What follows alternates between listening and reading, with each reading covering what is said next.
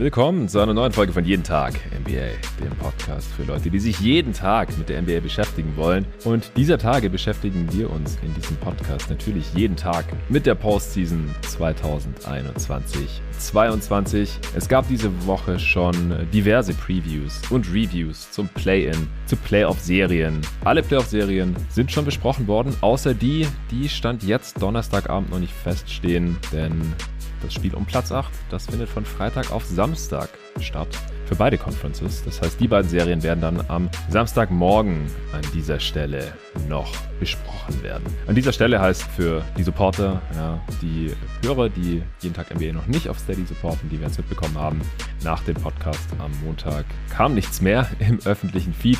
Das waren dann alles Supporter-Folgen und auch die nächste wird nochmal eine Supporter-Folge sein. Aber es gibt eine Art äh, Sneak Preview, wie es ist, Supporter von jeden Tag NBA zu sein. In der ersten Woche der Playoffs 2021-22 gibt es erstmal jeden Tag morgens die Analyse Allerdings natürlich nicht die gesamten Playoffs durch. Nach ein paar Tagen ist dann da auch wieder Schluss. Heute jedenfalls gibt es mal wieder was anderes. Das ist der Pod, auf den ich mich diese Woche am meisten gefreut habe. Es geht natürlich auch um die Playoffs. Wir werden durchranken. Alle Playoff-Teams nach der Playoff-Stärke, nach den Gewinnchancen, Gewinnwahrscheinlichkeiten. Und dafür habe ich mir, genauso wie letztes Mal schon zu diesem Thema, äh, Ende der letzten Saison, wieder den Nicolas äh, Gorni reingeholt. Hey Nico. Hi Jonathan.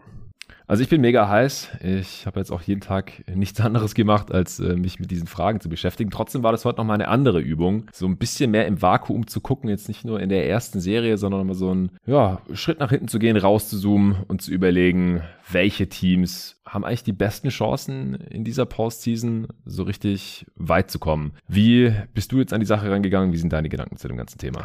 Ja, dieser Vakuumgedanke ist natürlich auch immer der, an dem ich mich versuche zunächst zu orientieren. Also ich versuche erstmal das Team an sich mir anzugucken und zu überlegen, hm, was können die denn eigentlich? Wo sind die Stärken, wo sind die Schwächen? Musste aber natürlich immer, wie immer, wie jedes Jahr den Disclaimer vorab stellen, dass die Regular Season relativ wenig aussagt, wenn es um die ähm, Gewinnchancen ähm, in den Playoffs geht. Zumindest mhm. dahingehend, das heißt natürlich nicht, dass eine, ähm, die schlechteste Defense der Liga in der Regular, äh, Regular Season keine Rolle in den Playoffs spielt, aber es sind halt andere Stärken und andere Schwächen gegebenenfalls wichtig in den Playoffs, als sie es in der Regular Season sind. Deshalb ähm, gibt es ja auch diese klassischen Regular Season Teams, die dann aber in den Playoffs kategorisch underperformen.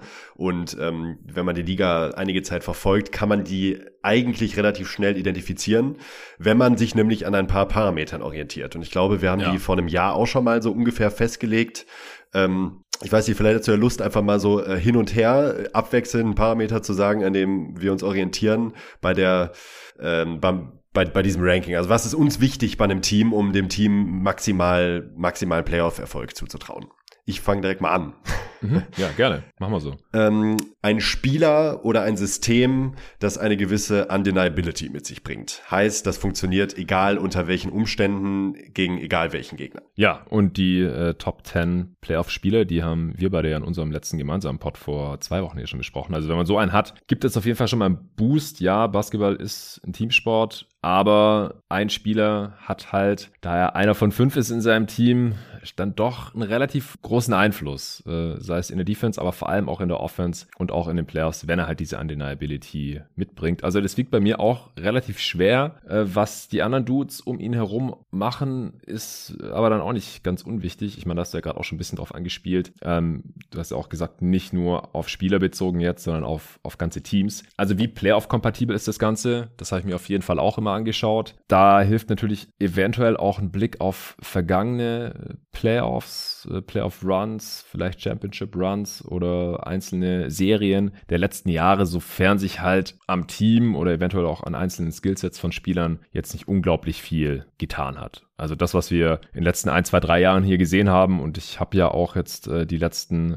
drei Postseasons hier jeden Tag NBA auch schon genauso gecovert, wie ich jetzt diese hier covern werde. Das heißt, alle Spiele gucken und dann alle Spiele hier im Podcast analysieren oder zumindest so gut wie alle, auf jeden Fall alle Serien. Das heißt, da habe ich jetzt schon einen gewissen Erfahrungsschatz und ich meine, wir verfolgen die NBA jetzt auch nicht erst seit drei Jahren, sondern ja, seit 15 plus und äh, haben da auch schon einiges mitgenommen. Und der eine oder andere Spieler ist ja auch schon durchaus eine Dekade oder länger hier dabei. Das heißt, wir wissen halt auch schon bei vielen Spielern und bei einigen Teams, was man da wahrscheinlich so erwarten kann. Dann äh, ich schaue auch durchaus immer, wie es in der Regular Season gelaufen ist. Äh, ich werde jetzt natürlich hier nicht stumpf mein Regular Season Power Ranking übernehmen, das letzte.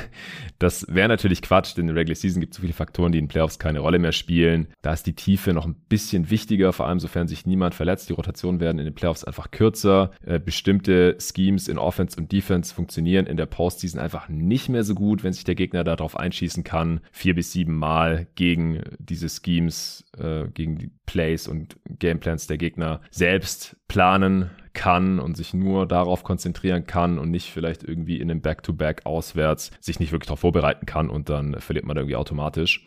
Das ist auf jeden Fall nochmal was ganz anderes hier, aber man kann halt sehen, dass in diesem Jahrtausend zum Beispiel so gut wie nie ein Team Champ geworden ist, das nicht Minimum eine Top 10 Offense und Defense gestellt hat. Also man muss an beiden Enden des Feldes überzeugen und in der Regel zu den zehn besten der Regular Season gehören, damit man dann auch in den Playoffs ernsthafte Chancen auf den Titel hat. Und da sind hier schon einige Teams ein bisschen rausgefallen. Natürlich kann es mal vorkommen, es gibt immer Ausnahmen, die die Regel bestätigen. Deswegen würde ich jetzt hier auch noch kein Team kategorisch ausschließen und sagen, hey, das ist irgendwie nur durchschnittlich in der Defense. Deswegen hat es nicht die geringste Chance, 0% Titelchance. Das nicht. Es gibt vielleicht immer ein erstes Mal. Wir haben hier auch ein relativ ausgeglichenes Playoff-Feld, wie ich finde. Da können dann halt auch verschiedenste Sachen passieren. Vielleicht auch mal ein Outlier-Champ dabei herauskommen. Aber im Großen und Ganzen orientiere ich mich da auch schon dran. Also wo die Teams einfach grob einzuordnen sind an beiden Enden des Feldes. Du auch? Ja, auf jeden Fall. Also das äh, ist halt nun mal so ein Gradmesser. Wir haben halt ein paar Gradmesser, die sich bewiesen haben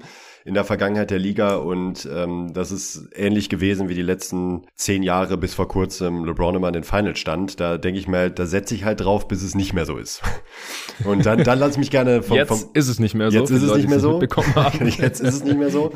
Ähm, aber ich finde es halt als Orientierungshilfe wirklich gut und es ist ja auch total nachvollziehbar und irgendwie auch logisch, dass ähm, sowohl die Offense als auch die Defense wichtig ist in den Playoffs, beziehungsweise auch nochmal wichtiger wird. Denn Schwächen, seien sie offensiver oder defensiver Natur, werden halt nochmal auf eine ganz andere Form offengelegt in den Playoffs. Und dann ist es eigentlich nur folgerichtig, dass man eben auf beiden, auf beiden Seiten auch ein entsprechendes Level mitbringen muss. Mhm.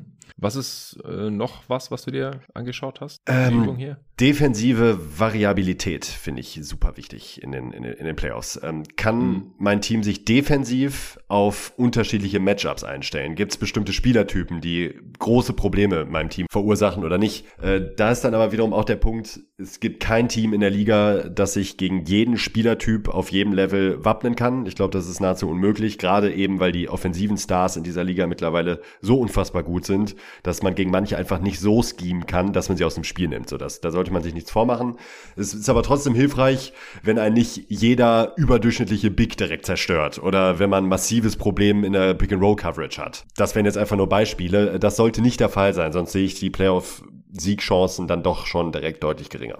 Ja, also es gibt Lücken in Skillsets von Spielern oder in Schemes von Teams, die ich auch schon fast als K.O.-Kriterium bezeichnen würde. Wie gesagt, es kann immer ein erstes Mal geben. Ich würde nicht sagen, dass es dann zu 100% safe ist, dass das Team nicht in die Finals kommt oder nicht die Championship gewinnen kann. Aber es macht es halt doch ein ganzes Stück weit unwahrscheinlicher, weil es einfach im modernen Basketball super schwerwiegend ist, wenn man als Team nicht den Ring beschützen kann. Oder wenn man als Team partout keine easy Punkte in der Zone Zone kreieren kann, zum Beispiel. Oder wenn man als Team nicht genug Dreier rausspielen kann, die nehmen kann und treffen kann. Solche Sachen. Das sind einfach grundlegende Eigenschaften von, von Contendern von Championship-Teams. Ich habe mir noch die Bilanz gegen die Top 10 Teams angeschaut in der Regular Season. Das ist auch historisch gesehen ein sehr guter Gradmesser. Es gewinnt einfach selten ein Team die Championship und schlägt dann in den Playoffs auf einmal die ganzen guten Teams, das es in der Regular Season einfach nicht auf die Kette bekommen hat. Hier würde ich aber den Disclaimer vorherschicken, dass diese Regular Season einfach ein bisschen abgefuckt war durch die Covid-Welle und Health and Safety Protocols Mitte der Saison, dass es falls ein Team dann total dezimiert gegen andere Top-Teams ran musste, mehrmals hintereinander oder so, dass die Bilanz oder auch das Netrating, das ich mir angeschaut habe, nicht so super aussagekräftig sein muss. Also würde ich jetzt hier auch nicht auf die Goldwaage legen, aber von der Tendenz her finde ich es halt schon genügend aussagekräftig. Also ich habe es hier auf jeden Fall berücksichtigt. Ja,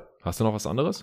Ja, es hat sich halt gezeigt, dass eigentlich die besten Spieler, deren Teams Meister wurden, meistens oder sehr oft Wings waren in den letzten Jahren. Gut, Janis ist jetzt äh, wiederum Sonderfall. Früher waren es auf Big Man. Aber man sieht, dass Teams, die gute Wings haben, äh, beziehungsweise dominante Wings, da kommen wir dann auch wieder, da schließt wieder der Kreis zum Thema Undeniability. Das sind halt Spielertypen, die können sich in der Regel besser und unabhängiger einen eigenen Wurf kreieren ähm, als andere Spielertypen. Deshalb ist es mir schon wichtig, dass man so einen hat und auf der Gegenseite vor allen Dingen jemanden, mit, äh, mit dem man solche Spielertypen verteidigen kann.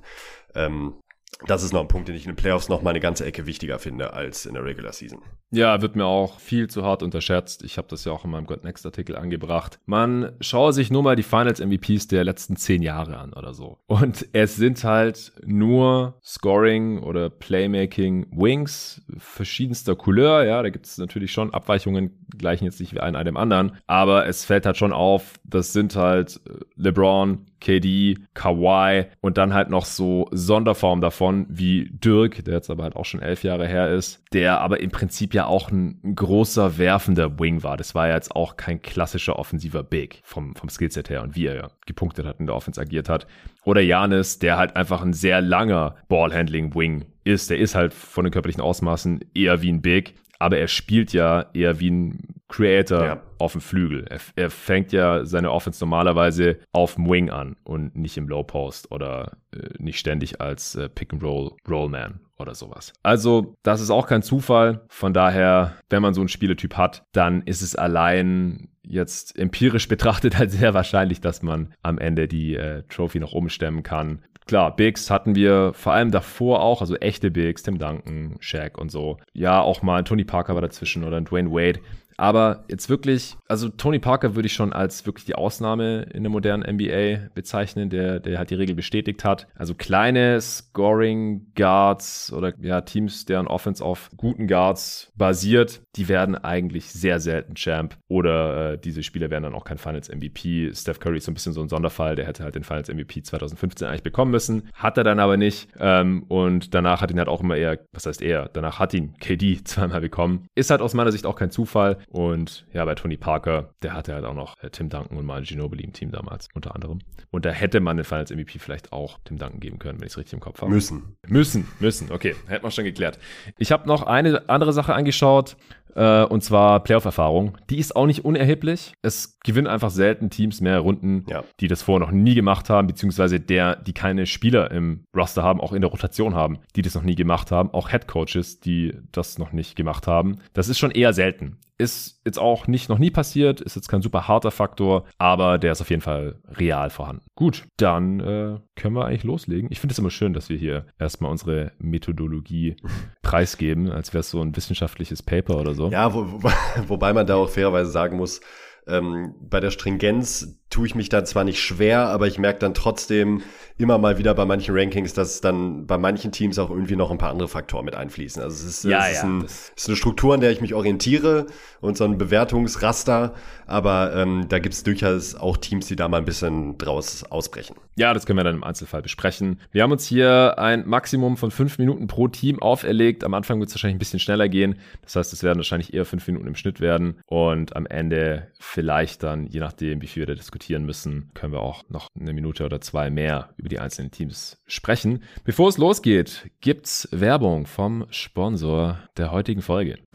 Die NBA sponsert mal wieder diesen Podcast. Jeden Tag NBA ist ja auch schon seit letztem Jahr offizieller NBA Ambassador. Und was ihr davon habt, ist, es gibt ein neues Angebot. Der League Pass kostet jetzt für die gesamten restlichen Playoffs oder für die gesamte restliche Saison, das schließt dann auch noch die Summer League mit ein, nur noch 17 Euro. 99. Also, wenn das mal nicht ein Angebot ist, ist ein super Preis. Alle Playoff-Spiele live oder on demand. Könnt ihr nur über den League Pass schauen und es ist super günstig. Ich nutze den League Pass ja selbst, wie der aufmerksame Hörer weiß, schon seit vielen, vielen Jahren, schon seit weit über 10 Jahren. Ich glaube, es sind bald schon 15 Jahre. Jede Saison, die ganze Saison. Es kommen immer wieder neue coole Optionen und Features und Tools dazu. Könnt euch da diverse Zusammenfassungen reinziehen, wenn ihr es nicht schafft, die ganzen Spiele live zu schauen oder on demand.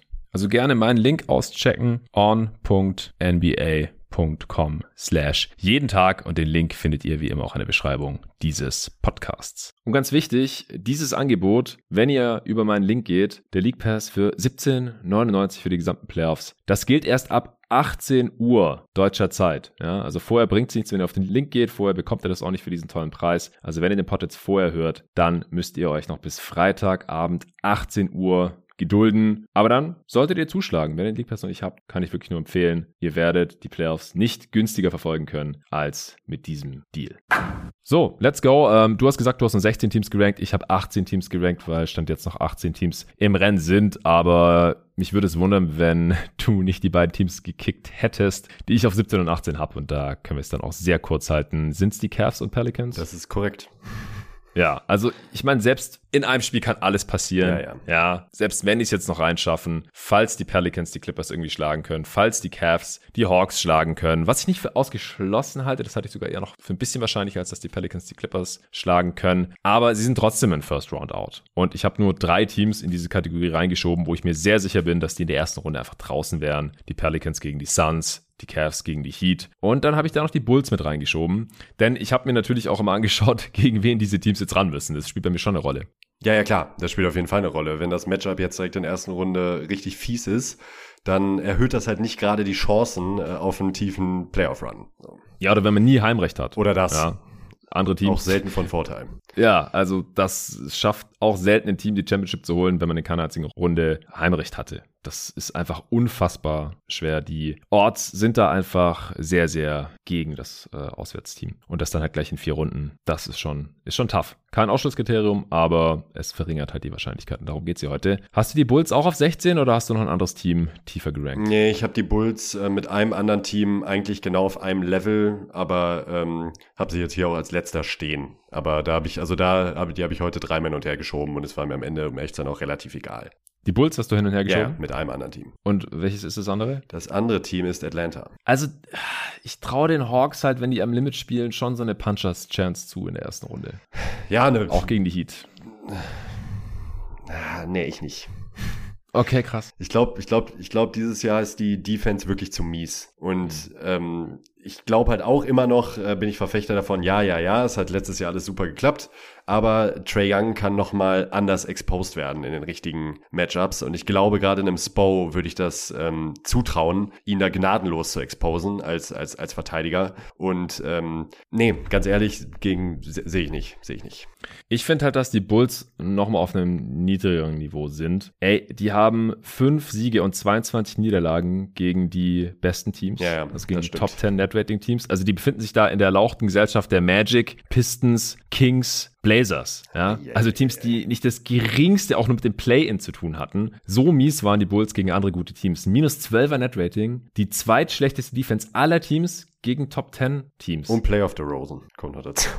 Playoff DeRozan, ja, mal sehen, was da jetzt wieder auf uns zukommt. Von Vooch und seinem Skillset halte ich auch nicht so viel nee. in den Playoffs, ehrlich gesagt. Äh, Lonzo ist verletzt. Ja, wenn der dabei wäre, habe ich in der Preview gesagt, dann würde ich den Bulls ein, zwei Siege zutrauen, einfach weil die Defense dann auf dem, am Perimeter auf einem anderen Level ist, zusammen mit Caruso und so. Aber so, auch das Matchup gegen die Bucks ist so mies. Also ich, ich sehe einfach keine Welt, in der die Bulls diese Serie gewinnen können. Und ich sehe schon eine Welt, wie die Hawks es zumindest irgendwie spannend machen können gegen die Heat und eine Mini-Chance haben, auch auf ein Upset. Aber ich habe die Bulls hier nochmal in ihren eigenen Tier, leider.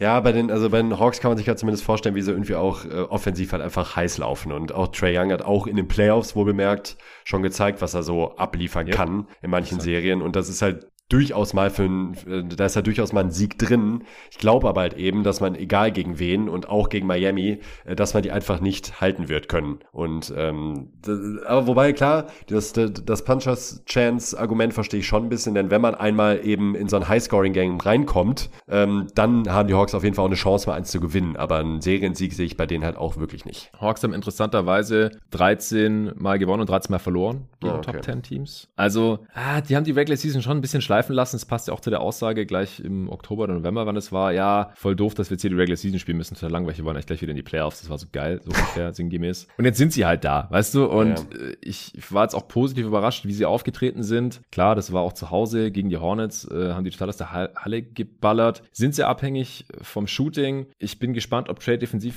endlich mal gefordert wird. Ich glaube ja. Ich glaube. Gegen die Heat glaube ich ja, auch. Glaube ich auch. Also Spo lässt sich das nicht nee, entgehen. Das meine ich eben. Also bin ich sehr gespannt. Ich habe auf die Serie habe ich tatsächlich auch Bock, obwohl ich die Hawks jetzt als nicht wirklich gefährlich einschätze, aber zumindest als sehr unterhaltsam. Es ist halt im Grunde noch dasselbe Team, wie das, das letztes Jahr in der Eastern Conference Finals war. Ja. Von daher, das musste ich hier schon irgendwie berücksichtigen. Die haben halt auch schon die Erfahrung gemacht. Die haben jetzt das ganze Jahr auf diesen Moment gewartet. Und du hast schon gesagt, Trey ist schon erwiesener Playoff-Performer. Ich kann mir vorstellen, dass es äh, schwieriger wird gegen die Heat als in jeder anderen Serie letztes Jahr für Atlanta. Knicks, Sixers, auch die Bucks dann äh, ohne Janis und so. Das, das war alles nicht so super hart, wie erst jetzt schon in der ersten Runde gegen die Heat werden könnte. Aber wir werden sehen. Ich habe die Hawks auf jeden Fall auch auf Platz 15, aber in, auf einem Level über den Bulls und auf demselben Level noch mit einem äh, anderen Team im Westen. Aber wir haben es gar nicht gesagt, glaube ich, dass wir jetzt hier erstmal die Conferences durchgehen. Also wir machen weiter im Osten. Das nächste Team im Osten wären bei mir schon die Raptors. Ja, bei mir auch. Also ich habe Toronto ja äh, sogar favorisiert gegen die Sixers. Ja, das verstehe ich. Aber das ist, liegt halt auch am Matchup. Overall, glaube ich, im mittleren Outcome werden sie in den Playoffs nicht so viel reißen können wie die Sixers, die ich ein Level über ihnen habe und auch noch ein anderes Team und dann die anderen Teams sowieso drüber. Also ich sehe in den Raptors schon ein Conference Finals Contender. Also die können die Sixers schlagen und ich würde sie auch gegen die Heat jetzt nicht als chancenlos nee. sehen. Das wäre auch nicht überspannend. Es ist halt auch wieder eine klassische Matchup-Sache. Ne? Also im, im, reinen Vakuum betrachtet ähm, würde ich die würde ich die Raptors niemals als Conference Team sehen, tatsächlich. Aber eben auf der Seite des Playoff-Baums, auf der sie sich befinden, äh, kann ich deinen Punkt schon nachvollziehen. Also ähm, Jetzt gegen die Sixers würde ich ihnen auch äh, hohe Chancen einräumen, dass sie das theoretisch schaffen können. Also alles andere mhm. als, äh, es wäre eine wahnsinnig krasse Überraschung. Ähm, in der nächsten Runde gegen Miami dann auch. Beispielsweise gibt's dann aber auch wieder Matchups, da würde ich ihnen sehr, sehr, sehr, sehr miese Chancen einräumen. Und wenn sie es auf der anderen Seite des Baums wären, ähm, dann sähe es wieder anders aus. Aber sind sie halt nicht, deshalb äh, stehen sie da, wo sie stehen. Raptors 16 und 11 gegen Top 10 Teams. Ja. Das ist einer der besten Records und ein positives Netrating. Das haben auch nur wenige Teams gegen die Top 10 Teams von fast plus zwei. Ja, Nick Nurse ist halt. Ja, äh, und die Raptors sind auch ein bisschen ein Regular Season Team, ja. weil sie halt ihre Rotation, ihre Playoff-Rotation sowieso schon 35 plus Minuten geben. Das macht sonst eigentlich fast niemand mehr heutzutage. Also es macht eigentlich niemand außer Thibodeau, aber er hat kein Playoff-Team. Von daher, ähm, da ist jetzt nicht so verwunderlich, dass die halt auch während der Regular Season dann schon äh, da besser ausgesehen haben. Sie sind relativ Playoff erfahren, weil sie halt noch ein paar Haudegen aus äh, dem Championship Run äh, dabei haben. Van Vliet, Siakam und Giannobi, gut, der hat nur zugeguckt, aber die hatten ja auch danach in der Bubble hatten die ja auch nochmal ähm, relativ erfolgreiche Playoffs, eine geile Serie gegen die Celtics damals und so. Ja, mir fehlt bei den Raptors halt dieses Top-Level-Talent, fehlt mir halt einfach für den, für den großen Wurf. So, also. Ja, Kommt auch ein bisschen aufs Matchup an. Also Siakam, da hat sich ja Luca ein bisschen dagegen gewehrt in der Preview. Siakam hat am Ende jetzt wahrscheinlich schon eine All-NBA 13-Level-Saison gespielt, also zumindest eine All-Star-Saison, weil er irgendwann sehr gut in die Saison gekommen ist. Und zum Beispiel gegen die Sixers wird er wahrscheinlich mega abgehen. Und auch Van Vliet hatten ja manche noch als Kandidaten für All-NBA, war ein klarer All-Star. Ja, sie haben jetzt keinen Superstar, keinen Top-10 Playoff-Performer, auch keinen Top-15 Spieler der Liga wahrscheinlich. Also verstehe ich schon, was du meinst, aber ich glaube, man darf das auch nicht unterschätzen. Ich finde, sie haben eine sehr starke Top 3, wenn man da OG noch mit reinnimmt, den ich auch ähm, mittlerweile echt geil finde, auch gerade für die Playoffs. Da hat er auch ein geiles Skillset. 3D, athletisch, kann mittlerweile auch was mit dem Ball in der Hand machen, muss immer fit bleiben. Halbfeld-Offense der Raptors nicht so geil und ja, sie sind halt auch nicht so tief. Also von der Bank kommt da halt auch fast nichts mehr. Und wie gesagt, mhm. die Starter sind halt schon ziemlich runtergeritten. Aber sie sind halt super variabel auch defensiv, das, was du vorhin angesprochen hast. Ähm, von daher, Conference Finals sind schon drin. Äh, da habe ich sie auf einem Level mit einem Team im Westen, das kann ich dann nachher dazu sagen. Und über einigen West-Teams, aber das ist halt auch eine andere Conference, von daher nicht so wirklich vergleichbar. Das liegt dann halt auch da an den Matchups teilweise, dass ich da die Teams eher nicht in den Conference Finals sehe. Die Raptors hier jetzt aber schon, auch wenn die im Vakuum ja, vielleicht nicht ein Level drüber sind, aber das ist ja irrelevant. Die spielen aber nicht in derselben Conference, werden nie gegen die anderen Teams ran müssen, weil in den Finals sehe ich die Raptors beim besten Willen nicht. Gut, das nächste Team im Osten ist dann bei dir. Ja, jetzt wird schon spicy eigentlich, ne? So, man, Auf jeden. Man, man muss jetzt mal so, äh, bei mir sind es tatsächlich äh, die Nets. Ja, bei mir auch. Und also ich habe die auf dem Level mit den Sixers, aber ich habe die Nets unter den Sixers gerankt. Das sah bei mir tatsächlich auch noch anders aus vor geraumer Zeit. Ähm, da hatte ich die Nets ein Tier drüber, also ein Tier über den Sixers. Mittlerweile habe ich sie relativ ähnlich eingeordnet und bei den Nets ist halt das Ding. Glaubt man daran, dass die Kombination aus Kevin Durant und Kyrie Irving ausreicht, um so den Korb in Brand zu setzen, dass man sich über eine Serie gegen einen Gegner durchsetzen kann. So, manche mögen jetzt vielleicht darauf verweisen, okay, Celtics, wir wissen ja, wie das letztes Jahr aussah, aber Sorry, das waren an, ja, da, das reicht das Kommentar, das waren andere Teams. Also ja, wenn Celtics war die Hälfte verletzt. Celtics war die Hälfte verletzt und die Celtics haben jetzt auch einfach nochmal ein ganz anderes äh, Standing und das nicht im Sinne von, wie sie sich selbst sehen, das sicherlich auch, das sei jetzt mal beiseite gestellt, sondern tatsächlich auch von der rein spielerischen Qualität her. Also das ist nicht dasselbe Matchup und man darf nicht vergessen, dass beispielsweise James Harden, der jetzt in schlechterer Form zwar, aber trotzdem in Philadelphia spielt, halt auch eine super starke Serie gegen äh, die Celtics gespielt hat und den haben sie jetzt halt einfach auch nicht mehr.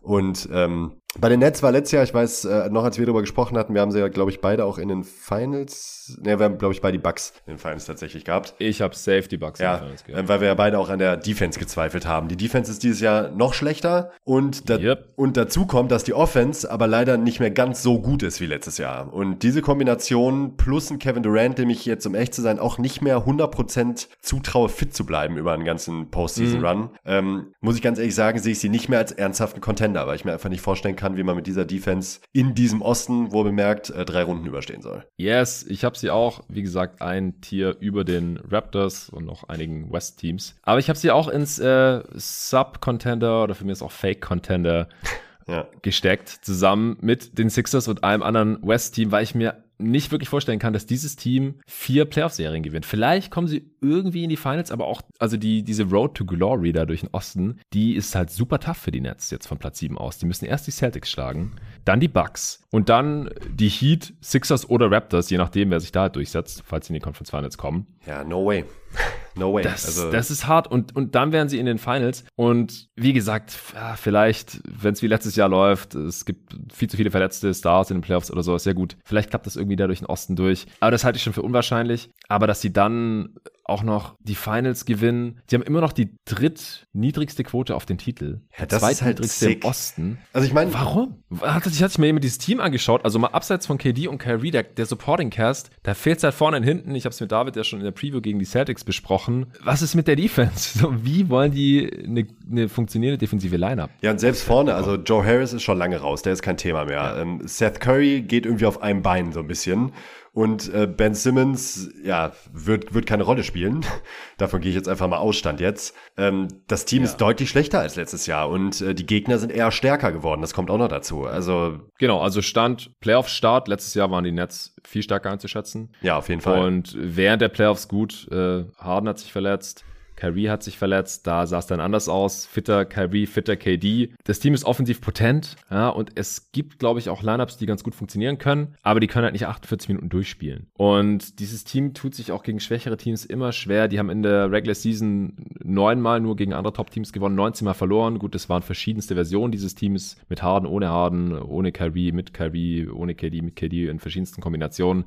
Scheiß drauf. Aber ich bin nicht davon überzeugt, dass man mit, mit diesem Supporting Cast halt einfach vier Runden gewinnt, indem man nie Heimrecht hat. Darf nee. man auch nicht vergessen. Und wie gesagt, es war seit dem Jahr, seit der Saison 2000, 2001 immer Minimum eine Top 10 Defense nötig, normalerweise noch besser in der Regular Season, um die Championship zu gewinnen. Es gibt eine einzige Ausnahme, das sind die Lakers 2000, 2001, also, also in ihrer Repeat-Saison, in der zweiten des Three-Peats. Da haben sie es in der Regular Season defensiv schleifen lassen, waren auf Rang 21, genauso wie die Brooklyn Nets jetzt. Und alle anderen Champs seit dem Jahr 2000 hatten eine Top-10-Defense. Und da sind die Nets so weit von weg. Und das liegt nicht daran, dass das Team nie komplett war während der Regular Season oder so. Sie haben einfach nicht das defensive Personal, sie haben viel zu viele One-Way-Player und zu wenig Wing-Defense, zu wenig Tiefe Tiefe und du hast gerade schon gesagt, KD und auch Kyrie sind halt relativ verletzungsanfällig. Dass da, wenn da sich einer verletzt in Playoffs, wäre ich leider auch nicht überrascht. Und Ben Simmons, nee. also, ja, es, jetzt hieß es wieder, Brian Winters hat gemeint, ja, der könnte irgendwie Spiel 4, 5, 6 eingreifen, hat er selber seine Quelle die Rückfrage gestellt, spielt er schon 5 on 5? Nö. Ja, toll, ey, der, der, der Typ hat, erinnert sich eigentlich irgendjemand, was das letzte Basketballspiel von Ben Simmons war und wie er da das ausgesehen hat, wo bemerkt auch noch und was seitdem ja. alles passiert ist und dann will mir jemand ernsthaft erzählen, dass der jetzt auf den Platz kommt und eine entscheidende Serie gegen die Celtics irgendwie drehen kann? Sorry, aber also What the fuck? Ich wette, ich wette auf alles, dass Ben Simmons niemals im Leben einen positiven Impact haben kann in, in der Serie. Gegen no Celtics. way, no way. Und höchstwahrscheinlich die ganzen Playoffs nicht. Also, das ist ein Luftschloss. Okay, wir sind uns einig, was die Netz angeht. Ich bin gespannt, ob die Hörer uns da auch zustimmen. Wahrscheinlich nicht. Ich freue mich auf die Diskussion. Das nächste Team, ich habe schon gespoilert, sind bei mir die Sixers. Bei dir auch? Ja, bei mir auch. Cool. Hast du die deutlich über den Netz oder? Nee, das ist bei mir eigentlich relativ ein Tier und da kommst du wieder, was? Also auch das kein, kann doch nicht sein. Kein echter Contender. Nee, kein, nee, kein echter Contender. Ähm, ich bin ja leidenschaftlicher Hater. Nein, bin ich natürlich nicht. Ich habe bei den Sixers, ähm, also sagen wir mal so, ich kann viele Thesen aufstellen, die bisher halt nicht widerlegt wurden, ähm, die ich auf der Praxis, äh, auf die Praxis beziehe. Und das ist zum einen Joel Embiid, der eine wahnsinnig starke Regular Season gespielt hat, die beste seiner Karriere. Er war fit, das muss man auch äh, wirklich mal positiv anmerken. Ich weiß gerade gar nicht mehr, auf welchem Platz wir ihn in unserer Top 10 Playoff-Liste hatten. Äh, sechs, glaube ich. Ich hatte ihn auf sechs. Ja, ja irgendwie um, um die sechs rum. Wahnsinnig krasser Spieler. Ähm, James Harden, ne, nicht mehr so. Da, nicht in der Top 10. Nicht in der Top 10 und das auch absolut zu Recht, denn wenn er jetzt nicht auf einmal eine Wunderheilung hat oder halt eben auch, was ich halt tatsächlich auch vermute, einfach ein bisschen abgebaut hat, einfach ein bisschen schlechter ja. geworden ist, dann ähm, ist dieses Team hat für mich einfach nicht genug Durchschlagskraft. Und das mag komisch klingen, denn Embiid ist sicherlich, sicherlich dazu in der Lage, auch eine Serie zu entscheiden im richtigen Matchup. Ähm, auch, auch die Raptors werden es nicht leicht gegen ihn haben. Keiner hat es leicht gegen Embiid. Ich glaube, wir haben da jetzt auch mal kurz drüber gesprochen. Es gibt kein wirklich passendes Matchup für Joel Embiid. Zumindest, äh, zumindest nicht in der One-on-One-Defense. Das Ding ist typ aber. ist nicht umsonst Topscorer der Liga geworden. Genau. Das Ding ist aber, dass über Embiid hinaus dieses Team mich offensiv in einem Playoff-Setting irgendwie überhaupt nicht überzeugt. Also zumindest nicht so sehr, dass ich sagen würde, das ist ein Contender, also ich traue denen den Titel zu. Also bei, bei Philadelphia müsste halt so viel richtig laufen, so unfassbar viel richtig laufen, dass ich mir bei denen einen Run bis in die Finals vorstellen könnte, dass ich es halt ausgeschlossen habe. Und wenn ich das ausschließe, ist es für mich halt einfach kein echter Contender mehr. Ähm, die Defense ist, wird für mich ein Problem in den Playoffs. Wenn die Defense gesetzt ist, okay, dann ist allein ein Beat halt eine absolute Naturgewalt defensiv. Harden wird aber ein Problem sein. Ich weiß, seine Position mag nicht ganz so wichtig sein, wird trotzdem ein Problem werden in den Playoffs, da bin ich mir ziemlich sicher sicher, denn der hört irgendwann mhm. einfach auf zu arbeiten und dann ist das ein Problem. Da kann Embiid nämlich nicht alles hin auffangen. Da gibt es mal ganz schnell Foul Trouble. Und das größte Problem ist, die kommen nicht zurück, ähm, also zurück in die Defense. Es Teams, ja. die ein bisschen schneller spielen und ein bisschen aufs Gas drücken, äh, die werden sich ohne Ende Transition-Punkte fangen. Man sagt ja immer, ja, in den Playoffs wird das Spiel generell langsamer. Das mag sein. Es gibt aber Teams, die können das durchaus forcieren und diese Teams gibt es auch im Osten und gegen die hat, haben die Sixers meiner Meinung nach riesige Probleme. Also da kommt sehr viel zusammen. Embiids Fitness im vierten Viertel, äh, ist jetzt wirklich besser als in den letzten Playoffs? Das will ich auch erstmal sehen. Produziert er da immer noch genauso gut wie in den ersten drei Vierteln? Das hat jetzt gar nichts mit Klatschnis zu tun, sondern einfach, er hat halt kategorisch abgebaut im letzten Viertel, ähm, in den letzten Playoffs und reicht dann ein Harden, um das zu kompensieren. Und das glaube ich halt eben nicht. Zumindest nicht gegen die Spitze im Osten und deshalb sind sie für mich kein klarer Contender. Und deshalb habe ich sie da auch rausgenommen. Ja, das war jetzt schon ein sehr guter Case. Ah, Doc Rivers, sorry, Doc Rivers. Äh, Traue ich einfach ja, gar nicht. 0,0. Habe habe ich in Großbuchstaben hier reingeschrieben in meinen Doc. Doc ja. Rivers. das ist direkt mein dritter Punkt nach. Ist Harden fit oder, oder bleibt es jetzt so? Bleibt Embiid mal fit? Ja. Und kann er mal, mal zeigen. 40 Minuten äh, auf demselben Niveau performen. Muss er auch erstmal zeigen, er sieht gut aus, ich habe in der Preview gesagt, ich hoffe sehr, dass wir im Beat im Zerstörermodus hier erleben werden. Aber trotzdem, das Matchup gleich in der ersten Runde ist echt mies gegen die Raptors. Ich habe auf die Raptors getippt tatsächlich. Klar, die Sixers können mich Lügen strafen und das gewinnen. Da müssen sie die Heat schlagen. Auch kein einfaches Matchup. Und dann dürfen sie in den Conference Finals gegen die Bucks, Celtics oder vielleicht Nets ran. Also durch den Osten dieses Bracket. Und sie haben nur in der ersten Runde Halbvorteil. Ja. Das wird auch nicht einfach. Sie haben nur neunmal gegen Top 10 Teams gewonnen. In der Regular Season 14 Mal verloren. Will ich jetzt nicht überbewerten, aber sehen da auch nicht so toll aus. Und ansonsten halt neben ihren Stars und dieses Star-Duo, das, das hat schon offensiv ein krasses Potenzial. Ich denke auch nicht, dass sie da schon am Limit angekommen sind. Ich bin gespannt, ob es in Playoffs vielleicht besser aussieht, dass sie mehr Pick and Roll laufen, auch mehr Empty Side Pick and Roll ja, das scheint echt unstoppable zu sein. Haben sie jetzt in der Regular Season aus unerfindlichen Gründen selten gemacht. Vielleicht sehen wir das noch, vielleicht nicht. Keine Ahnung. Vielleicht wird das auch erst in der nächsten Regular Season mit Training Camp und 82 Regular Season Spielen zum Einzocken und so, so richtig unleashed. Harden kann sich mal über den Sommer wieder fit machen. Keine Ahnung, das ist irrelevant. Wir haben jetzt gerade, glaube ich, zu Recht Zweifel, dass wir das sofort sehen. Sie sind super abhängig von Freiwürfen. Ja, wenn da mal weniger gepfiffen wird, dann haben wir halt gleich Embiid und Harden ein Problemchen. Sie sind weder eine Top 10 Offense noch eine Top 10 Defense. Mhm. Das haben wir noch nie gesehen, dass sowas einen Titel gewonnen hat. Also für mich deswegen auch aus der echten Contender-Kategorie letztlich rausgeflogen. Sie haben neben den beiden Stars auch einfach einen Haufen One-Way-Spieler, wo ich nicht genau weiß, wer spielt da jetzt. Thibault, dann geht die Offense in den Arsch. Harris, Niang, Korkmaz, die können alle defensiv abused werden in verschiedensten Matchups. Embiid könnte echt der beste Spieler der Playoffs sein. Aber wir müssen halt noch gucken, wie sieht's bei Harden aus und, und reicht diese Support Supporting Cast. Wenn Harden besser spielt als zuletzt, wenn Embiid der beste Spieler der Playoffs ist und der Supporting Cast solide verteidigt und seine Dreier trifft, klar, die können in die Finals kommen. Die können vielleicht sogar einen Titel ge gewinnen, aber ich halte das halt alles für ausreichend unwahrscheinlich, dass ich sie trotzdem zu den Fake-Contendern gesteckt habe. Ich halte es für etwas wahrscheinlicher als bei den Nets. Dafür sind die Sixers offensiv ähnlich potent genug und defensiv einfach viel besser als die Nets. Aber trotzdem, ich habe hier zu viele Fragezeichen, um sie zu den echten Contendern zu zählen. Und deswegen sind sie im Osten auf Platz 4 hier in diesem Ranking. Yep. Ja, und Doc Rivers, also wir haben jetzt beide nur Doc Rivers, Doc Rivers gesagt und setzen voraus, dass jeder weiß, was damit gemeint ist. Doc Rivers ist einfach ein mieser Playoff-Coach. Also ja. sorry, was der auch bei den besten, was war das, Top 20 Coaches all time? Oder was der gewählt wurde, dass er da verloren hat, keine Ahnung. Hat einen Titel geholt mit den Celtics und danach, äh, wie viele 3-1-Führungen uh. verblasen schon? Drei, glaube ich. Drei, ja.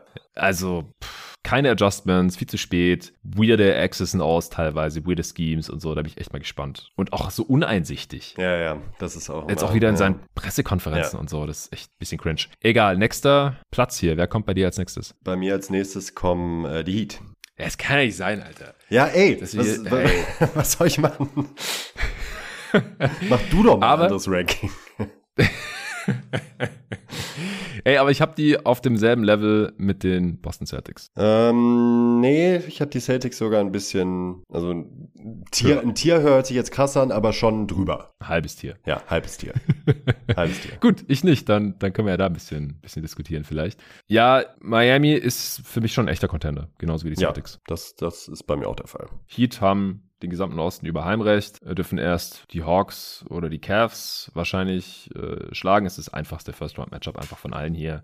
Dann Raptors, Sixers, je nachdem wer da gewinnt und dann halt Conference Finals. Gut, das äh, könnte hart werden gegen die Bucks oder Celtics. Ja, aber es sind auch die Conference Finals. Wenn die Conference Finals ja, ja, nicht hart soll sind, ja auch so sein. Ja. Also die Playoffs werden geil. Also ja, ich glaube, das wird echt Fall. auf einem hohen Niveau stattfinden, wenn wir hier nicht noch, äh, keine Ahnung, fünf bis zehn Verletzungen von Stars ja. erleben, was wir echt überhaupt nicht sehen wollen dieses nee, Jahr. Bitte nicht. Ja, die Heat super erfahren. Die waren mit einem sehr ähnlichen Kern ja auch schon in den Finals vor zwei Saisons, was erst anderthalb Jahre her ist. Wir haben da jetzt noch Kyle Lowry dazu bekommen. Im Prinzip Tyler Heroes besser geworden äh, und noch fünf solide Playoff-Rotationsrollenspieler aus dem Hut gezaubert irgendwoher. Ähm, haben auch eine, eine, sehr variable Defense, die Playoff bewiesen ist und, und da sicherlich gut funktionieren wird. Warum ich jetzt unter den Celtics und natürlich auch Bucks habe, ist, dass ich offensiv einfach mm. ein paar mehr Fragezeichen mm. habe. Mhm. Sie haben nicht diesen Closer auf Superstar-Niveau, wo ich sage, ja, der checkt am Ende ab oder vielleicht sogar mehrere Spieler, denen ich da einigermaßen vertraue. Kyle Lowry ist es irgendwie auch nicht. Und dann haben sie halt noch ein paar Shooter. Am Ende muss vielleicht Tyler Hero sein. Bam hat da nicht so das Skillset für, sind auch sehr abhängig vom Dreier in der Offense und haben auch nur die elftbeste Offense mm. insgesamt. Ja, also du hast eigentlich auch mehr oder weniger die drei. Ich habe mir aufgeschrieben, variabel und physisch in der Defensive als großes Plus. Ähm, dann, dass ja. sie sehr effizient Dreier werfen, auch bei einem soliden äh, Volumen. Ich glaube, es sind eines der effizientesten Teams der Liga. Haben vor allen Dingen, wenn man sich die Spieler anguckt, die wirklich Rotationsminuten sehen, das sind wirklich perverse Quoten. Äh, das bin ich heute nochmal durchgegangen. Ähm, ja, ja. Die treffen echt gut den Dreier. Als großes Manko noch, ähm, neben dem Punkt, den ich äh, genauso sehe wie du, sehr, auch bei Miami fehlen mir ja, man hat Butler, man hat Bam, man hat Hero, wenn man den mittlerweile damit reinnehmen möchte. Aber diese High, High, High Level Shot Creation auf allerhöchstem Niveau im Halfcourt, gerade dann, wenn, wenn die Spiele enger werden, ähm, die fehlt mir bei Miami ein bisschen im Vergleich zu den anderen Teams, die halt eben noch kommen. Und dazu kommen eben die wahnsinnig vielen Fouls, die sie begehen. Ne? Also ähm, sind auf Platz 25 in der Liga gewesen, was begangene Fouls angeht. Und gerade Bam ist da ein Riesenfaktor, denn wenn Bam mal eben mit ein paar Fouls auf der Bank sitzt, ähm, dann wird die Defensive zumindest gegen manche Spielertypen schon deutlich problematischer. Und äh, ja. gerade viele, äh, gerade viel zu faulen ist in den Playoffs nochmal mehr ein Problem, weil in der Regel die Freiwurfschützen besser sind und äh, das Spiel zu verlangsamen selten eine gute Idee ist, wenn der Gegner dafür in die Linie kommt. Das war bei mir auch noch ein großes Manko bei den Heat. Ich bin mal gespannt, ob Butler vielleicht wieder wie in der Bubble agieren kann. Das bräuchten sie halt. Und das haben wir jetzt halt in den letzten Regular Season, so letztes Jahr in den Playoffs halt. Das ist ja, halt auch nochmal so ein großes Ding. Was war da eigentlich los nochmal genau? Bei Bam halt auch, ne? Also beim ganzen Team. Ja. Also, haben da einiges gut zu machen. Ich bin gespannt und auch jetzt in der Crunch-Time in, in der Regular Season und so war Butler schon länger mehr auf dem Niveau. Sie haben halt auch immer gleich zwei Non-Shooter auf dem Feld stehen mit Bam und Butler. Das hat eigentlich sonst kein anderer Contender. Dieses kleine Problemchen, was es halt für die gegnerischen ja. Defenses tendenziell besser macht. Sie haben in der Regular Season ja okay gespielt gegen andere Contender. Ähm, 10 und 13 ist da die Bilanz, leicht negatives Net-Rating. Also sind für mich ein Contender. Sie können den Titel gewinnen,